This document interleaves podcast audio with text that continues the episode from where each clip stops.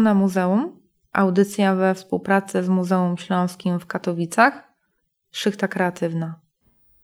Drodzy słuchacze Radia Klang, witamy Was y, ponownie w kolejnym odcinku audycji Ucho na Muzeum. To jest audycja we współpracy z Muzeum y, Śląskim w Katowicach. Witam Was Weronika Stencel i Paulina Pikiewicz.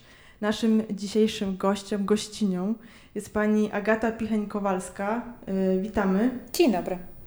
Będziemy rozmawiać o projekcie, który jest bardzo rozległy, mamy wrażenie z Pauliną. Przygotowując się do niego, właściwie kilka zagadnień on e, w sobie mieści, ale zanim e, przejdziemy do pytań, powiem jeszcze, czym jest projekt sam.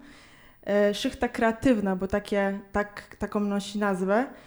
To projekt realizowany przez Muzeum Śląskie we współpracy z Norweskim Instytutem Badań Dziedzictwa Kulturowego w ramach działań skupionych wokół przebudowy i adaptacji zabytkowego budynku dawnej łaźni Gwarek na magazyn studyjny Muzeum Śląskiego w Katowicach. Długa nazwa. Uf, udało mi się to wypowiedzieć. Drodzy słuchacze, bardzo się cieszę. Zapytamy w takim razie o fundament, na podstawie którego jest zbudowana cała koncepcja warsztatów projektu. Szychta kreatywna. Jesteśmy tutaj w obrębie Gwary Śląskiej. Sama szychta jest też ciekawym słowem i połączona oczywiście z kreatywnością, ale nasze pierwsze pytanie to granica dwóch terminów zestawionych ze sobą, rzemieślnik, artysta. Mamy wrażenie, że to też buduje tutaj problematykę całych warsztatów. Skąd pomysł, żeby właściwie to odwieczne pytanie znowu zadać i jak do niego w nowy sposób podejść? E, konstruując program na tegoroczną szychtę kreatywną, długo się zastanawialiśmy, E, z której strony do niego jak najlepiej, jak najszerzej do zagadnienia podejść. I kiedy e, robiłyśmy z koleżankami różnego rodzaju rozeznanie, jak obecnie traktuje się rzemieślników, jak kiedyś były e, traktowane szkoły rzemieślników, a jak obecnie dzisiaj mówi się o samym zagadnieniu pracy rąk, pojawiły nam się właśnie dwa takie terminy: rzemieślnik i artysta. I w momencie, kiedy również czytałyśmy wiele wywiadów, Okazało się, że nie każdy rzemieślnik uważa się za artystę i nie każdy artysta uważa się za rzemieślnika. A my tutaj, e, jeżeli chodzi o muzealników, bardzo często wytwory ludzkich rąk kwalifikujemy już jako do sztuki.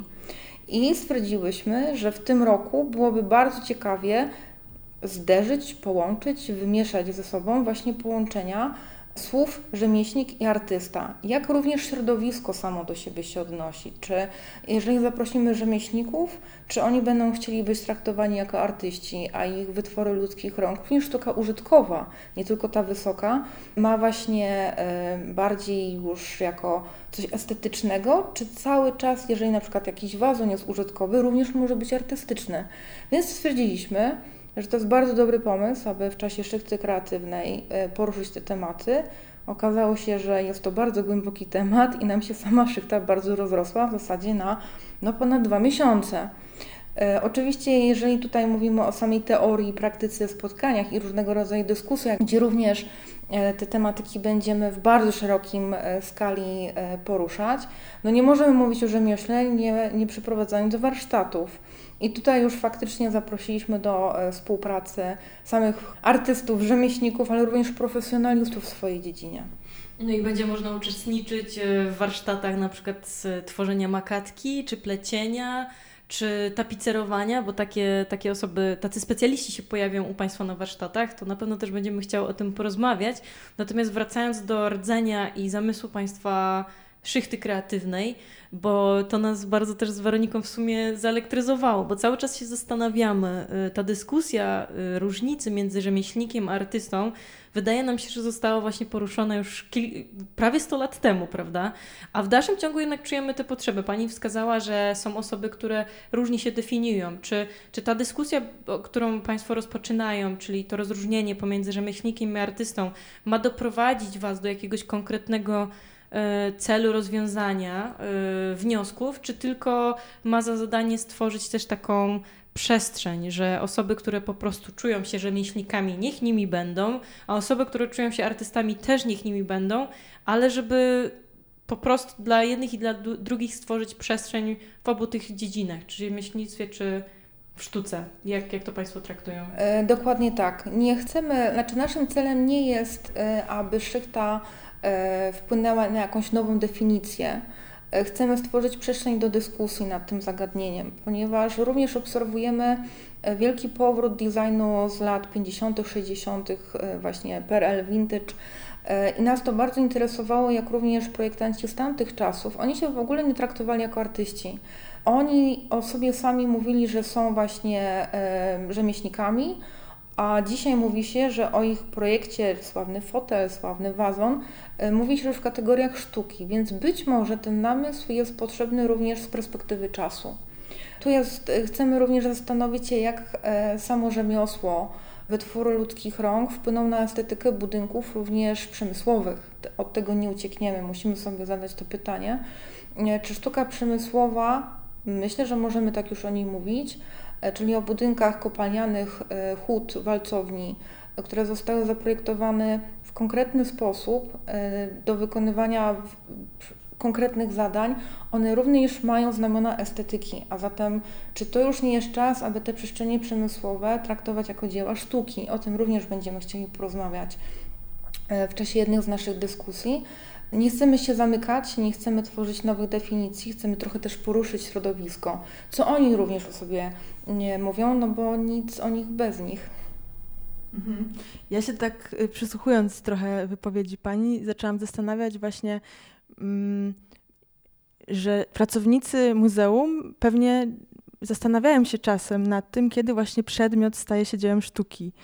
Kiedy jest ten moment i kto określa właściwie y, to, że przedmiot zmienia swój, swój charakter z zwykłego przedmiotu użytkowego do dzieła sztuki. Mam wrażenie, że to już właśnie było mm, chociażby rozpracowywane i poruszane przez dadaistów, chociażby Marcela Duchampa, który y, stworzył koncepcję ready-made i po prostu ustawił pisuar. Czyli tak naprawdę to myśl człowieka i gest człowieka sprawił, że ustawiony przedmiot w odpowiednim kontekście, w kontekście właśnie dzieła sztuki, w, w odpowiedniej e, przestrzeni galeryjnej, co oczywiście też było trochę kpiną z, z, ze strony dadaistów, ale wkroczył właśnie, wkroczył na poziom dzieła sztuki. Stał się szczególny, stał się uznany, zyskał nową wartość. Czy teraz też szychta kreatywna, czy tematy wo, wo, warsztatów i, i, spotkań i dyskusji będą się wokół tego odbywać, wokół, wokół tego kontekstu? Oczywiście kontekst jest szalenie istotny, ponieważ tak jak już wcześniej e, wspominałam, kiedyś fotel był tylko fotelem, a dzisiaj faktycznie są kolekcje muzealne mebli e, z Perelu. I przypuszczam, że jeszcze są mimo wszystko głosy e, muzealników czy osoby ze środowiska, które jednak jeszcze tego fotelu nie uznają za dzieło sztuki. To jest.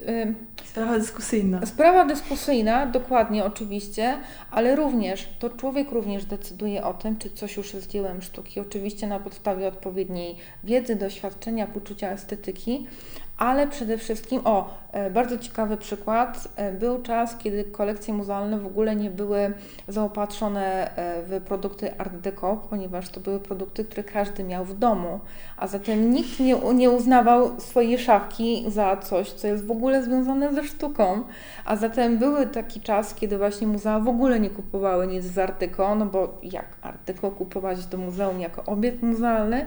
To jest bardzo ciekawa dyskusja, jeżeli chodzi o właśnie zakupy, które dokonują instytucje muzealne. E, myślę, że na e, komisjach, gdzie to się odbywa, są bardzo niejednokrotnie poruszone rozmowy, Nie, ale właśnie to, o czym Pani wspomniała, decyduje o tym człowiek, a ja bym jeszcze dodała, że czas i kontekst.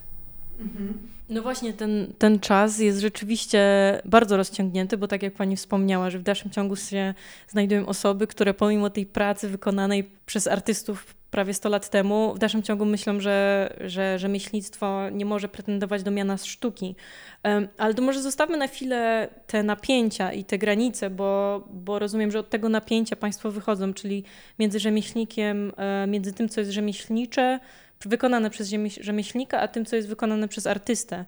Mm, bo wydaje mi się, że tym, co Państwa uwagę przykuwa najbardziej, to jest właśnie to rzemieślnictwo w swojej istocie i kto może być rzemieślnikiem. Zresztą taka będzie wystawa również, którą zaprezentują Państwo w listopadzie, czyli autoportret rzemieślnika i to współczesnego rzemieślnika, bo to jest bardzo ciekawe, jaka jest geneza tego słowa, etymologia, bo przecież w, rzemieślnik jest też takim, wydawałoby się, wytworem historycznym. Od czasów, kiedy po prostu rzemieślnik był uczniem mistrza, który przekazywał mu pewną wiedzę dotyczącą jakiegoś konkretnego warsztatu, tutaj, nie wiem, stolarz, kowal i tak dalej, do współczesnych czasów, gdzie przecież wciąż możemy się spotykać z rzemieślnikami, ale też to słowo chyba ma szerszy kontekst i to o ten szerszy kontekst bardziej współczesny chciałyśmy zapytać.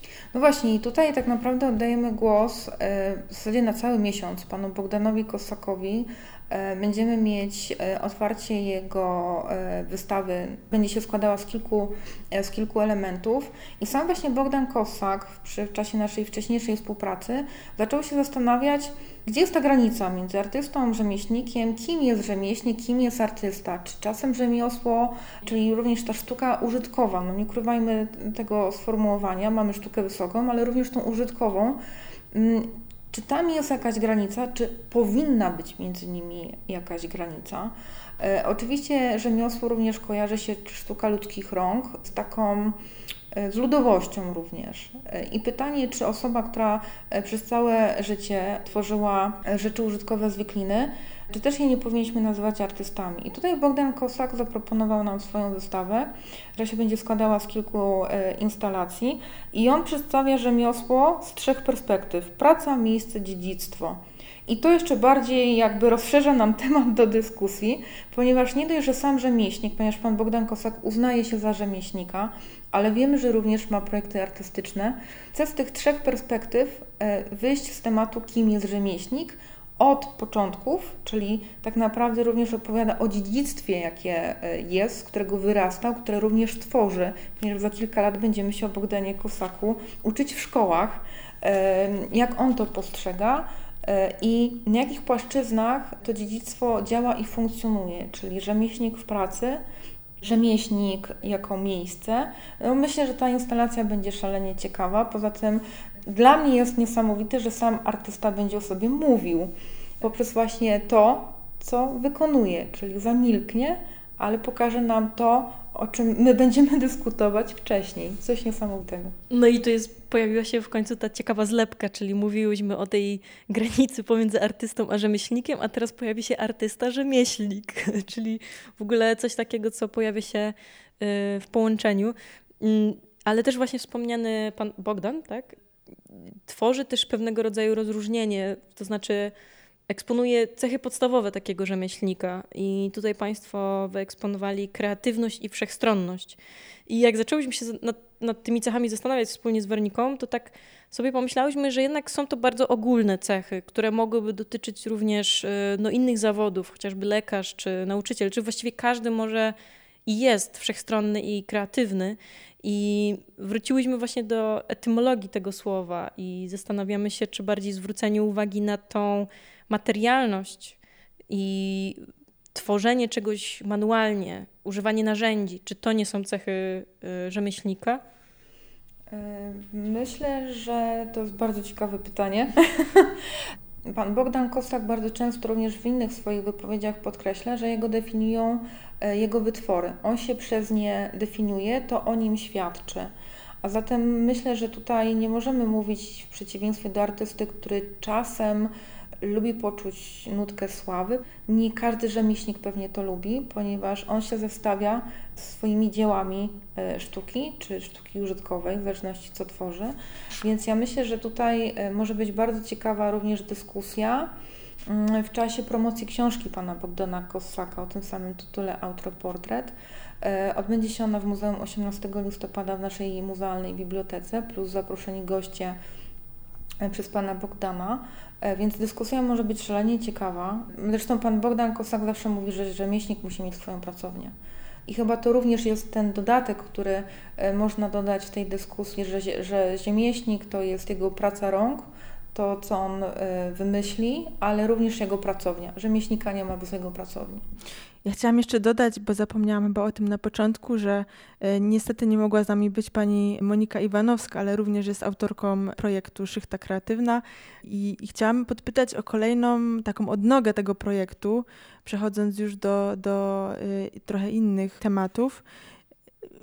Jakby pani mogła opisać, w jaki sposób podchodzą Państwo w tym projekcie do dziedzictwa materialnego i niematerialnego, bo to również łączy się e, z rzemieślnictwem w jakiś sposób i, i tutaj z zaproszonymi gośćmi?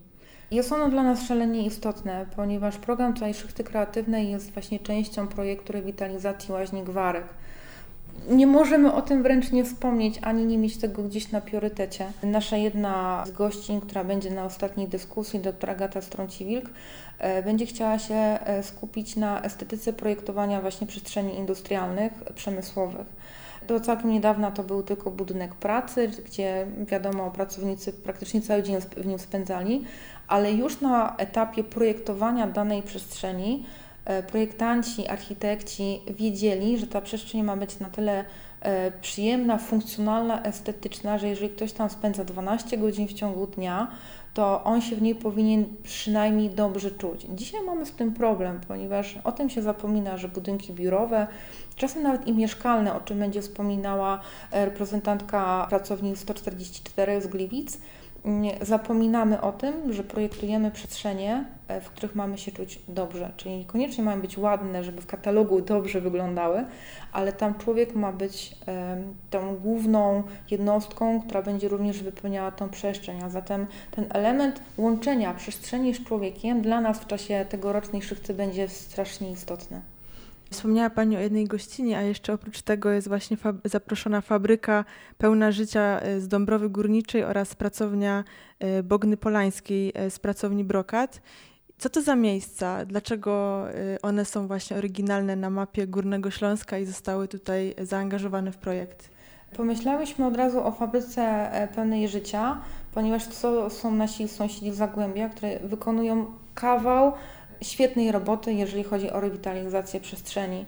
Jeżeli chodzi również o osoby, które są zaangażowane w tą rewitalizację, gdzie częścią tej rewitalizacji to również jest włączenie mieszkańców Dąbrowy Górniczej. Wiemy dobrze, że centrum dobrze funkcjonujące powinno mieć centrum. Dąbrowa miała z tym problem, e, więc ta praca jest również rozciągnięta na lata, a jak wiemy, że projekt trwa latami, on jest już z podstawy bardzo trudny, ale im się naprawdę udaje. Robią tam niesamowite rzeczy, łączą tam mieszkańców, są tam różnego rodzaju projekty właśnie dotyczące świadomości mieszkania w mieście, w Dąbrowie Górniczej i chcieliśmy z nimi właśnie o tym, myślę, że już można powiedzieć, w sukcesie porozmawiać. Mm, ale porozmawiać również o ich porażkach, bo to nie jest tak, że projekt, który dobry jest, e, nie ma jakichś błędów, bo każdy ma, ale chcielibyśmy właśnie porozmawiać, jakich błędów w przyszłości być może ktoś inny powinien uniknąć i wymienić się swoimi doświadczeniami, ponieważ Muzeum Śląskie, które jest na terenie byłej kopalni Katowice, e, też jest obiektem w części zrewitalizowanym. Więc my mamy również swoje doświadczenia. No i oczywiście Bogna Polańska z pracowni Brokat, gdzie były to dziewczyny z pracowni, które e, no, taką innowację stworzyły na rynku. Może nie wzięły się z rewitalizacji budynków, ale chciały wykorzystać e, w sposób nieszablonowy, innowatorski e, dziedzictwo z węglem, czyli ich sławna kolekcja biżuterii z wykorzystaniem węgla. Mm, I co również nas w tych produktach urzekło, ale również podejście do stworzenia projektu, to było to, że dziewczyny zaprosiły osoby, które kiedyś pracowały z węglem e, do decyzji, która sztabka węgla będzie się odpowiadała, ponieważ no, stworzyć coś z węgla, kiedy nie miało się w ogóle nic do czynienia z, to, z tym materiałem, e, no to wiemy, że będzie porażka. A tutaj wykorzystały wiedzę i doświadczenia no właśnie, górników, rzemieślników, tak? To są osoby, które z tym węglem przepracowały kilkanaście lat, doskonale wiedzą, jak on się zachowuje pod jaką temperaturą i tak dalej, i tak dalej. Więc stwierdziłyśmy, że porozmawiamy na ten temat. To jest ciekawe, że powiedziała Pani górników, rzemieślników, bo to chyba takie zestawienie bardzo rzadko w ogóle pojawia się w dyskusji i tak się zaczęłam zastanawiać, bo rzeczywiście traktują Państwo to rzemieślnictwo bardzo szeroko. Tutaj zaczęłyśmy rozmawiać o przestrzeni yy, i tym, jak sobie przestrzeń, architekturę, jak ją adaptujemy, czy, czy na przykład industrialne dziedzictwo, czy taką przestrzeń dzienną, jak sobie ją też dostosowujemy do, do swoich własnych potrzeb i to też Państwo jakby podciągają pod to rzemieślnictwo. To bardzo ciekawe, że, że to jest bardzo, tak bardzo szeroki, mm, szeroki termin i no właśnie, i, i, i, tak się zastanawiam, bo to chyba się sprowadza do takiego pytania, czy współcześnie, nie wiem, no nie, nie że, że współcześnie każdy może być rzemieślnikiem, jak tylko chce, po prostu musi mieć jakąś specjalność. Jak to, jak to znowu też odgrodzić i kiedy zanegować, że to nie, to nie jest rzemieślnictwo? E, ja myślę, że tutaj e, dodałam do górników rzemieślników, ponieważ w momencie, kiedy oni już nie wydobywają węgiel, ale go przekształcają na coś pięknego, to myślę, że ten dodatek rzemieślnik im jak najbardziej się należy. No właśnie, czy każdy może być rzemieślnikiem? Pytanie, czy musi skończyć odpowiednie szkoły? Dzisiaj się nazywają zawodowe, ale nie ukrywajmy, że to są w dużej części rzemieślnicy, cukiernicy na przykład. E, I teraz właśnie to jest pytanie, które myślę, że też zadamy naszym gościom. Gdzie jest ta różnica? Czy rzemieślnikiem może być każdy? E, czy również o rzemieślniku jednak decyduje to, e, co on wytwarza? W jakiej skali wytwarza? Czy rzemieślnik może być ten, który również wytwarza mm, swoje produkty na skalę masową, czy każdy jednak element, na przykład w ilości pięciu sztuk, jest na tyle unikatowy, że każdy mimo wszystko wygląda inaczej? Ja myślę, że również Bogna będzie chciała odpowiedzieć na to pytanie, ponieważ żaden pierścionek z węglem nie jest taki sam. I zobaczymy, czy, co Bogna na ten temat odpowie. Ja chciałam podpytać, bo są też warsztaty z tapicerstwa i będzie je prowadził pan Aleksander Kondziela i chciałam podpytać, czy właśnie, bo efektem tych warsztatów będą, będą poduszki i właśnie tutaj poduszki są y, myślane jako jako dzieło sztuki, czy produkt użytkowy? Jak, jak Państwo do tego podchodzą? Myślę, że jeżeli ktoś po warsztatach sobie oprawi go w ramę, to będzie jak najbardziej dzieło sztuki. Jeśli ktoś będzie chciał go wykorzystać na swojej kanapie czy fotelu, myślę, że to będzie sztuka użytkowa. Y, czyli nie wolno jakby leżeć tutaj na, na dziele sztuki, nie wolno leżeć. E, myślę, że kwestie konserwatorskie tutaj e, dużo nam definiują, ale jak dobrze wiemy, e, jak również w muzeum odbywają się zajęcia, warsztaty w obecności obrazów, więc tutaj z dużą dozą ostrożności od czasu do czasu sądzę, że można jak najbardziej na ciele sztuki usiąść. No właśnie, i znowu też sprowadza się to wszystko do tego kontekstu, o którym rozmawiałyśmy, prawda? Czyli wszystko w zależności od tego, w jakim kontekście umieścimy dany przedmiot, to go stworzy bądź nie stworzy dziełem sztuki. E, ale ja też sobie tak myślę, że e, bardzo nie lubiłam podróży do zamków, gdzie były wystawiane stare meble, bo ich, na nich nie można było usiąść, a jednak były tymi obiektami sztuki. Jednak, jednak nogi bolały, jak się e, Właśnie, a, a, no, no i to jest też taki paradoks, prawda? Bo, bo domyślam się, że przecież, tak jak wspomniano przez panią, meble Art Deco, no to one wszystkie były przecież tworzone po to, żeby spełniały konkretne funkcje, żeby służyły przede wszystkim człowiekowi.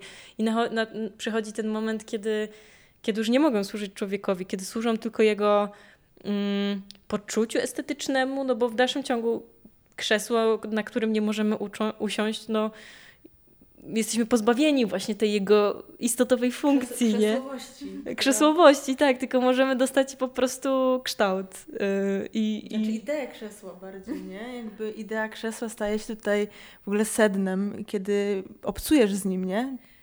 Ale też właśnie to jest ciekawe, że jest oderwana od swojego źródła, nie? Więc dostajesz pewnego rodzaju um, no nie wiem, fantazmat jakiś chyba. Abstrakcyjne znaczenie krzesła, nie wiem. E, to ja trochę zamieszam, e, ponieważ jeżeli już e, nadejdzie ten czas, gdzie nie powinniśmy usiąść na tym krześle, ono cały czas e, chce nam coś powiedzieć, jakąś historię. Tak samo jest z budynkami e, industrialnymi, e, które mimo, że już nie pełnią swojej funkcji, mimo, że czasem źle zniosły proces rewitalizacji, to one cały czas chcą nam opowiedzieć jakąś historię ze swoich lat, ze swoich lat młodzieńczości, bo nie ukrywajmy, że przecież starsze osoby bardzo często wracają do swoich lat młodzieńczych, tak samo jest z takimi przedmiotami.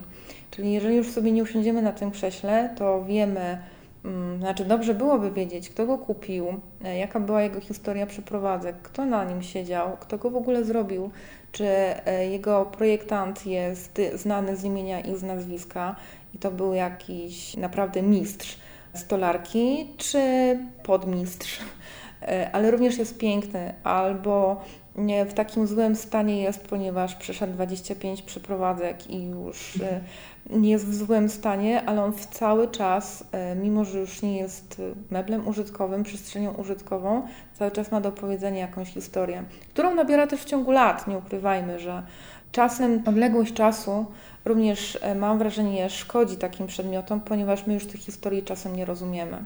No właśnie, i to jest. Y, cieszę się, że doszliśmy do tego momentu, bo tutaj chciałam zadać pytanie, które przyznam. Yy, zastanawiam się, czy, czy w dyskusji o dziedzictwie architektury industrialnej, którą staramy się zachowywać, pielęgnować, przechowywać tę historię, o której Pani wspomina, czy zadaje się też pytanie takie może kontrowersyjne, czy nie myśleliśmy o tym, żeby pewne budynki zburzyć i na ich miejsce postawić po prostu coś nowego, co będzie bardziej adekwatne do wymagań współczesnego społeczeństwa i świata?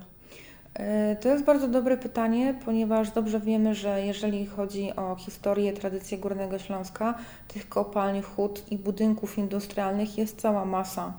I teraz pytanie, e, bardzo ważne i bardzo odpowiedzialne, kto powinien podejmować decyzje, jeżeli chodzi o wyjątkowość danego obiektu. Oczywiście są budynki, które są niezaprzeczalnie wyjątkowe, ale e, kopalń, które są podobne do siebie, e, jest cała masa. I teraz pytanie, czy powinniśmy podjąć decyzję dla dobra ogółu i wybrać te naprawdę wyjątkowe i wyburzyć bądź stworzyć po prostu nowe możliwości dla nowego budownictwa, dla nowej przestrzeni, wiedząc, że bardzo często wokół tych budynków są osoby bardzo mocno związane z daną przestrzenią, bo tam spędziły, nie ukrywajmy, ponad pół e, swojego życia. I nawet jeżeli ta przestrzeń jest e, zaniedbywana, niszczona, to oni cały czas się czują bardzo emocjonalnie związane z tym miejscem, e, co ponosi sobą bardzo dużą odpowiedzialność, jak również krzywdę wyrządzoną tym ludziom. Więc pytanie o pewnego rodzaju właśnie również rozłożony proces dialogu z tymi osobami, aby one również zrozumiały, co się dzieje. To jest bardzo ciężka decyzja, ale po, myślę, że powinniśmy takie podejmować, ponieważ e, nikt nie przejdzie do dwóch tych samych kopalni i ich odwiedzić.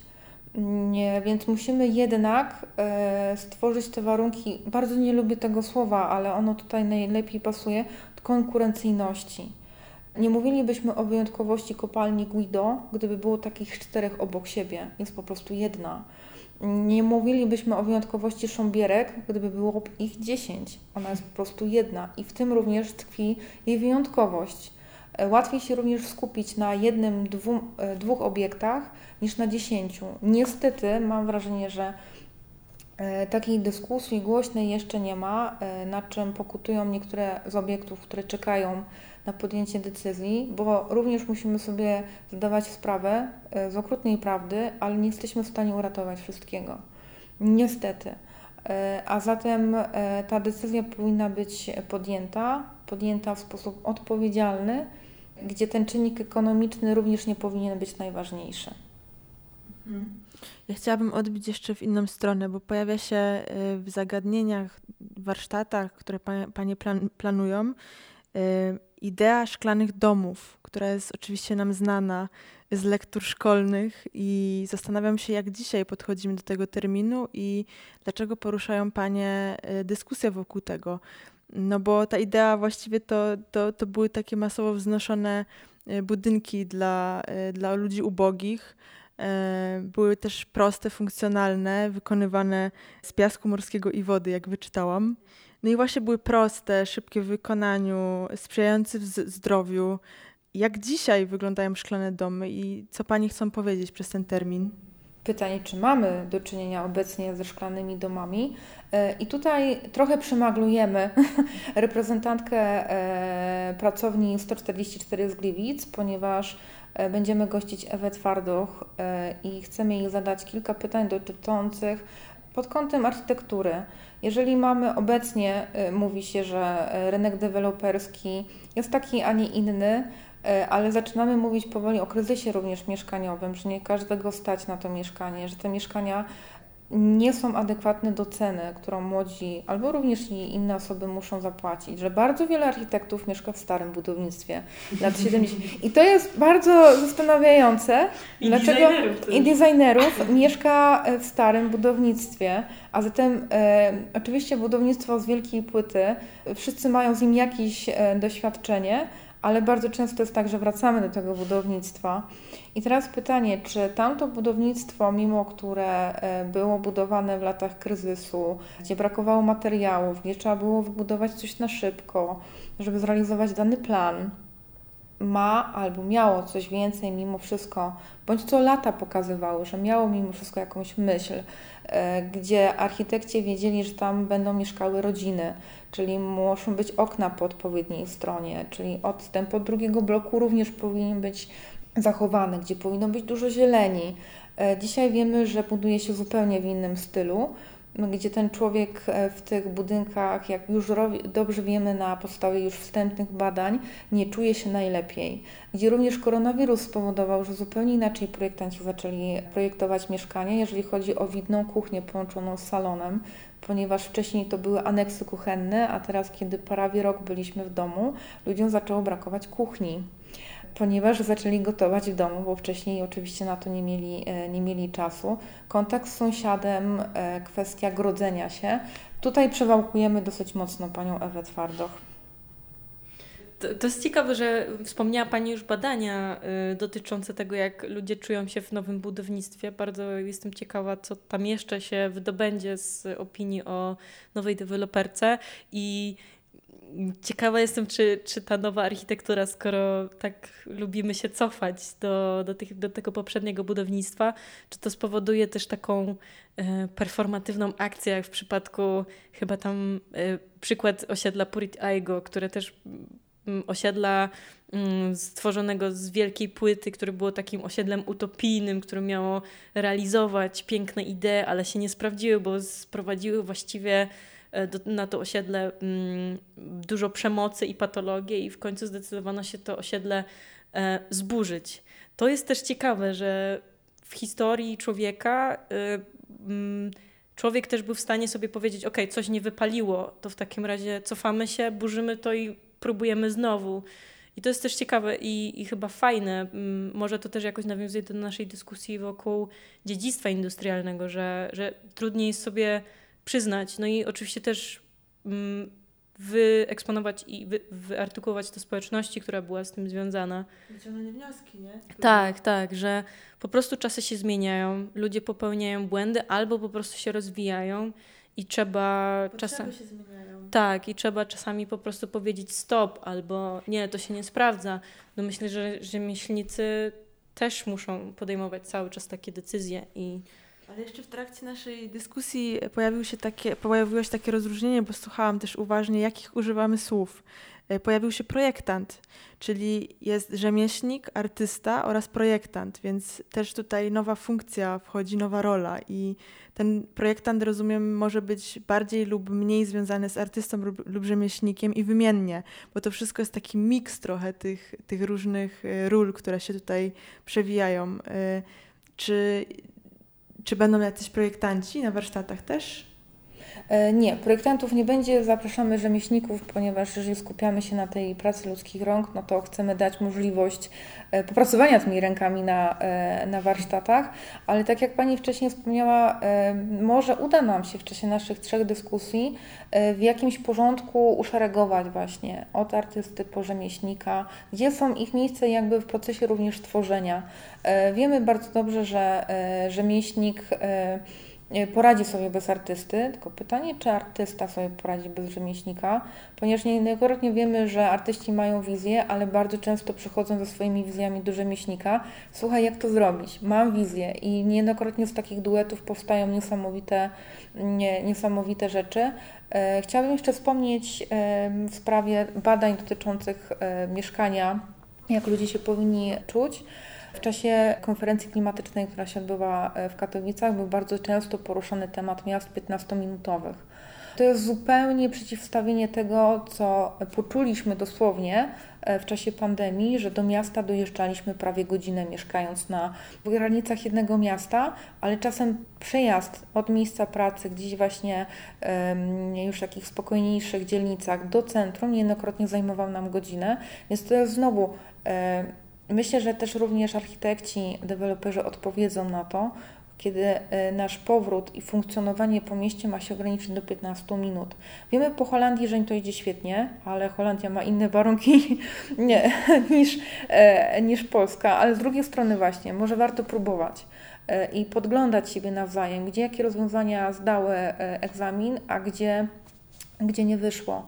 I tutaj też mam wrażenie, że jeżeli również zaczynamy się zachwycać może dla niektórych to będzie ciężko uwierzyć, ale budownictwem wielkiej płyty to również może e, uda nam się wypracować jakieś wzorce poprawnego przynajmniej mieszkania, bo jak również kobiety projektantki zwracają uwagę, większość bloków czy mieszkań jest zaprojektowana przez mężczyzn, którzy nigdy na przykład nie posługiwali się wózkiem.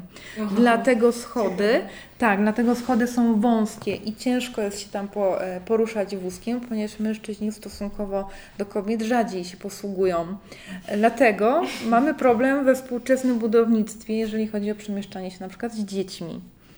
Okej. Okay.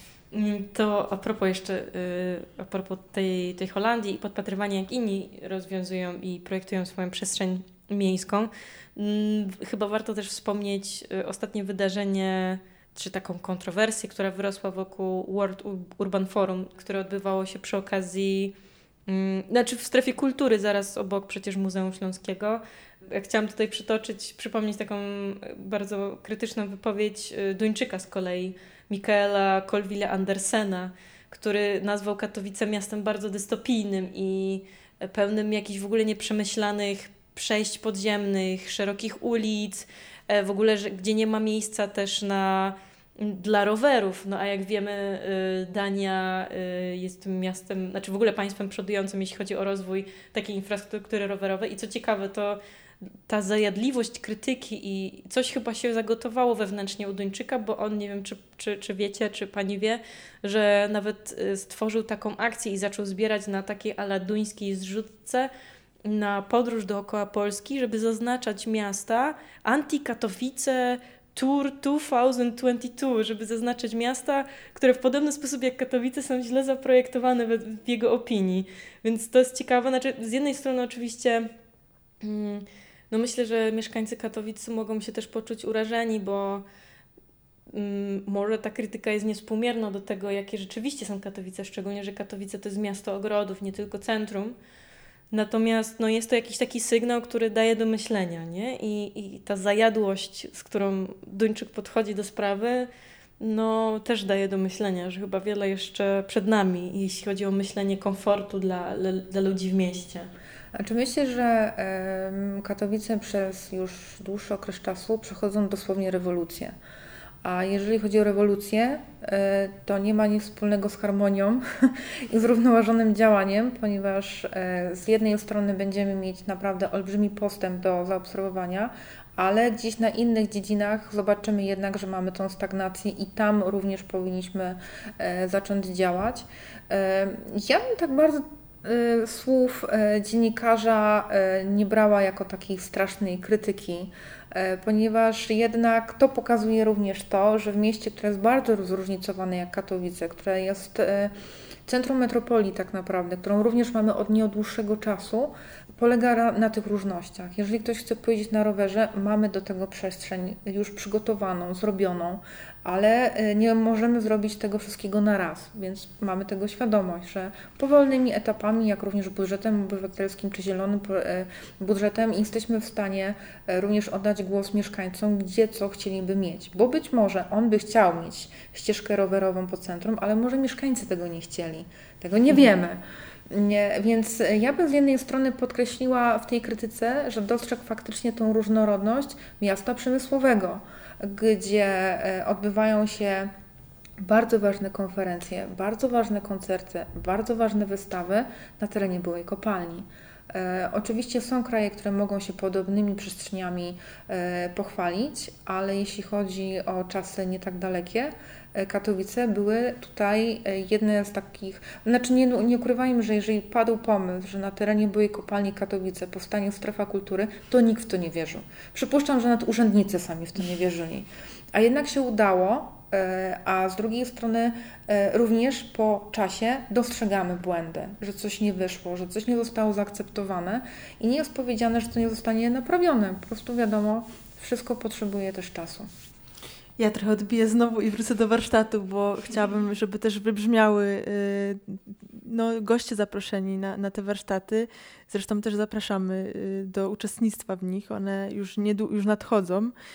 Chciałam podpytać o makatki, bo to też jest ciekawy twór. Nie każdy chyba wie, czym są makatki. Jakby e, mogła Pani krótko opowiedzieć, czym są makatki, które będą powstawały w ramach szychty kreatywnej i nakreślić misję y, Snob Design, bo, bo tacy są goście zaproszeni. Snob Design. Tak, Snob Design, czyli Anna Niedzielska. Niesamowita postać, która mam wrażenie, rzemiosłu oddaje się w 100%.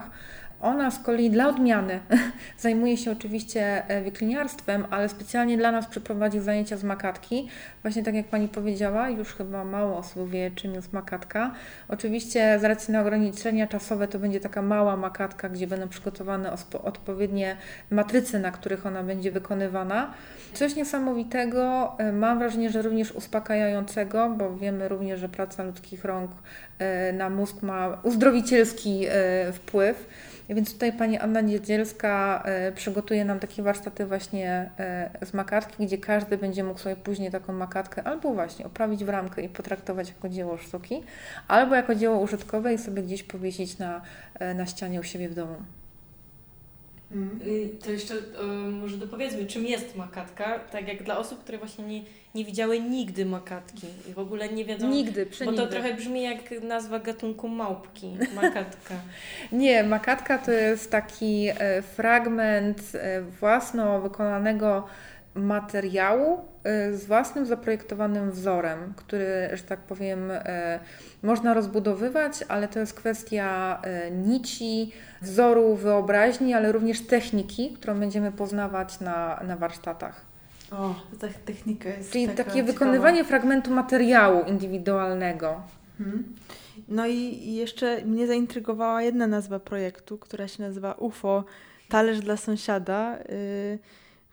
no brzmi to ciekawie, dlatego że to UFO gdzieś tam jest takie obce i, i, i UFO i talerz są Chociaż w sumie można powiedzieć, że, że statek. Ja teraz, teraz, teraz tak to usłyszałam, ale, ale gdzieś tam talerz jako talerz do jedzenia jest y, też ciekawy pod względem rzemieślniczym. I tutaj chciałam podpytać, y, co to za projekt, bo on też wiem, że jest kontynuowany przez. Y, przez pana Kosaka? Nie wiem, czy czegoś nie mylę. Tak, pan tak, Kosak. Tak.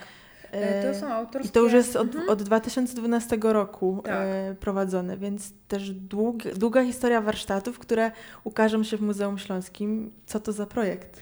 Projekt, który e, pan Bogdan Kossak, mam wrażenie, z olbrzymim powodzeniem, ale chyba aż takiego powodzenia się nie spodziewał, tworząc te warsztaty. Wyszedł z bardzo prostej, prozaicznej rzeczy na temat właśnie talerza, który jest takim trochę UFO, ma taki kształt właśnie trochę statku kosmicznego. I z jednej strony e, to UFO pojawia się w kontekście e, sąsiada, czyli niejednokrotnie mieszkamy obok siebie, ale jesteśmy dla siebie takie ufolutki, nic o sobie nie wiemy i jesteśmy dla siebie obcy, ale w momencie, kiedy usiądziemy z tym sąsiadem, o którym nic nie wiemy, przy talerzu, przy którym są czasem jakieś ciasteczka, jakieś ciasto, zaczynamy się poznawać zaczynamy również tworzyć historię i ten talerz y, tworzy taką właśnie funkcję łączącą nas. A zatem również pan Bogdan Kosak na tych warsztatach będzie chciał zwrócić uwagę, ponieważ każdy z uczestników będzie miał e, zadanie przynieść swój talerz. On może być brzydki, nieużywany, uszczerbiony, ale będzie chciał na warsztatach ten talerz, który właśnie jest zapomniany, gdzieś tam e, leży i być może za chwilę by wylądował e, albo potłuczony, albo na śmietniku, e, poprzez specjalnie znów odnowienie, restaurację, może na renowację talerza wracamy jakby do jego pierwotnej funkcji, czyli do łączenia. A zatem jeżeli talerz straci tą swoją funkcję estetyczną, gdzieś o nim zapominamy, nie wyrzucajmy go, bo on ma cały czas w sobie historię, wystarczy czasem trochę e, go, że tak powiem, ozdobić na nowo. No też przecież są tworzone specjalne talerze do powieszenia w ogóle w kuchni, prawda? I często są talerze z nadrukami też miast na przykład.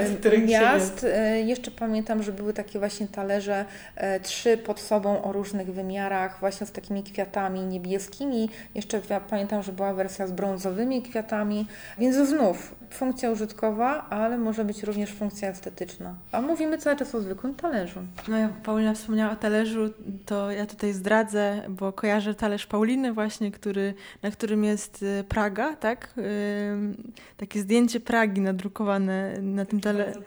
Takie turystyczne, ale nawet przy tym talerzu dalej jest drut, którego Paulina nie wyjęła i gdzieś tam podając na talerzu cokolwiek, czujemy właśnie to, że on zaraz może być powieszony albo użyty do tego, żeby żeby pokazać, pokazać e, swój malunek na, na ścianie, nie? Tak, tak, to, tak to czuć, więc tutaj te dwie funkcje można, można łączyć. Tak, ja bardzo, bardzo, lubię ten talerz. No to, to dziękuję, że ujawniłaś słuchaczom tę tajemnicę.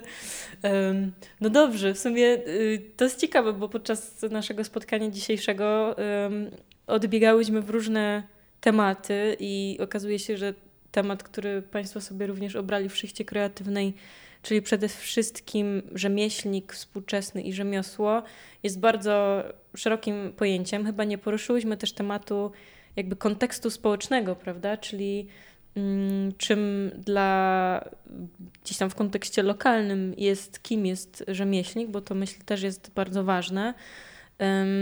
Ale tak jeszcze chyba na koniec i podsumowując, takie może rzucę pytanie, bo skupiałyśmy się też w dyskusji na tym, że czy pani powiedziała, że, że podczas rozmów będziecie próbowali znaleźć te granice między artystą a rzemieślnikiem, czy właściwie zarysować może spektrum. I tak się cały czas zastanawiam, czy, czy to konieczne jest, by, by te określenia funkcjonowały w rozmowie, czy, czy gdybyśmy wymyślili może jakieś nowe słowo, albo czy może jakoś opisowo byśmy do tego podchodzili, czy. Mm, bo to są pewnego rodzaju etykiety, które czy są potrzebne dla samych twórców, czy one są potrzebne. dzielić też, nie? Tak naprawdę ludzi. No właśnie, też mi się wydaje, że one często też tworzą pewnego rodzaju różnice, czy nie wiem, zawiści, że ja nie jestem uznawany za artystę, a ty z kolei jesteś. Dlaczego jesteś uznawany za artystę? Takie nierówności pewne. I czy to właściwie nazywania, próba szukania tych etykiet, czy to nie wychodzi jakby ze strony odbiorcy, który oczekuje, bo nie wie, jak coś traktować. A dla sam... Tak, tak, że trzeba nazwać, a dla twórców jest to drugorzędne. Tak, bo są twórcy, oni mają swój świat i oni, mam wrażenie, e, doskonale wiedzą, kim się czują.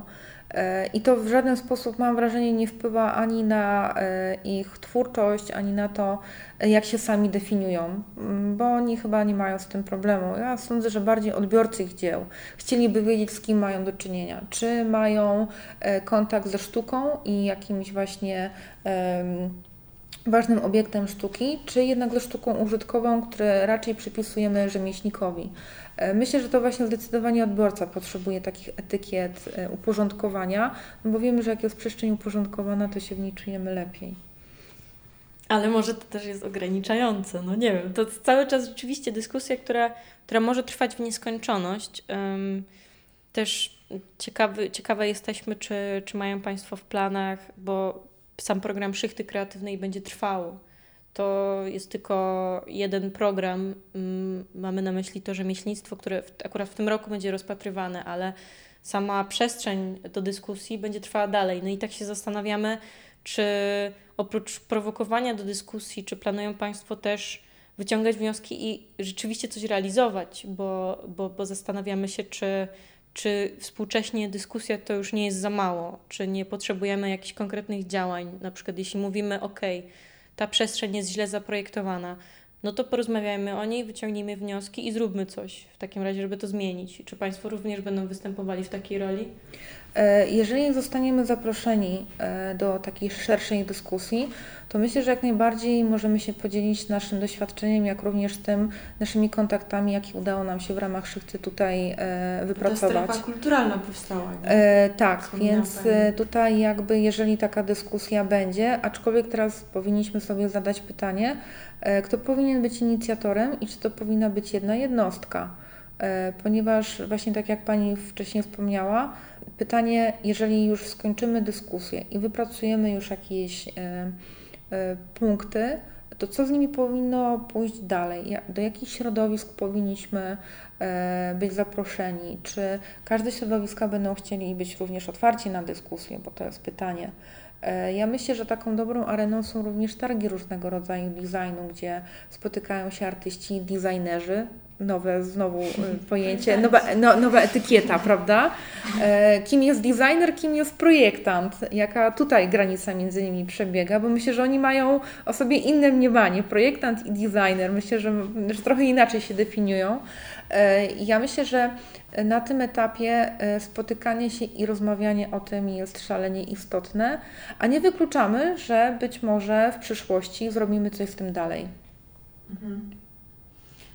Tak, no ch chyba będziemy powoli, powoli kończyć. Jeszcze tak ode mnie, krótko, Paulina powiedziała, że czasami rzemieślnik jest naznaczony, a ja też mam wrażenie, że termin artysta już bardzo się też zestarzał i czasami też różnie podchodzimy do tego terminu i też właśnie w kontekście różnie, do nie, y, różnie jest naznaczony i wartościowany. Na przykład czasami mówimy, ach, ten, ten to jest artysta i też to znaczy, że jest to osoba w sumie niekonkretna, na którą nie można liczyć, która gdzieś tam y, no jest w swoim świecie, w alternatywnym świecie i ciężko do niego dotrzeć, więc też czasami artysta jest naznaczony, rzemieślnik jest gdzieś tam konkretniejszą osobą, do której lepiej się zwrócić, bo wykona jakąś konkretną robotę i będziemy zadowoleni. A artysta to wiadomo, właśnie muzeum, przestrzeń muzeum, jakby on musi mieć wolną, wolną głowę, właśnie przestrzeń do pomyślenia, więc to wszystko zależnie od tego, jak, jak podchodzimy do tego i, i właśnie mm, jaki jest kontekst y,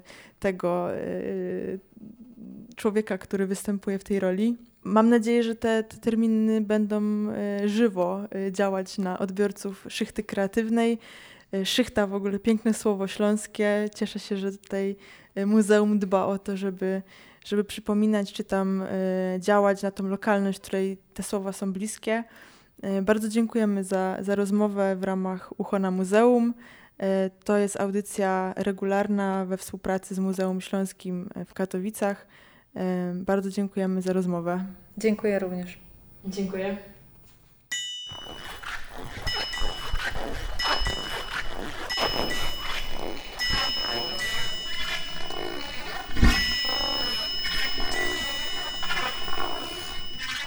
Kreatywna. Ucho na muzeum Audycja we współpracy z Muzeum Śląskim w Katowicach. Szychta kreatywna.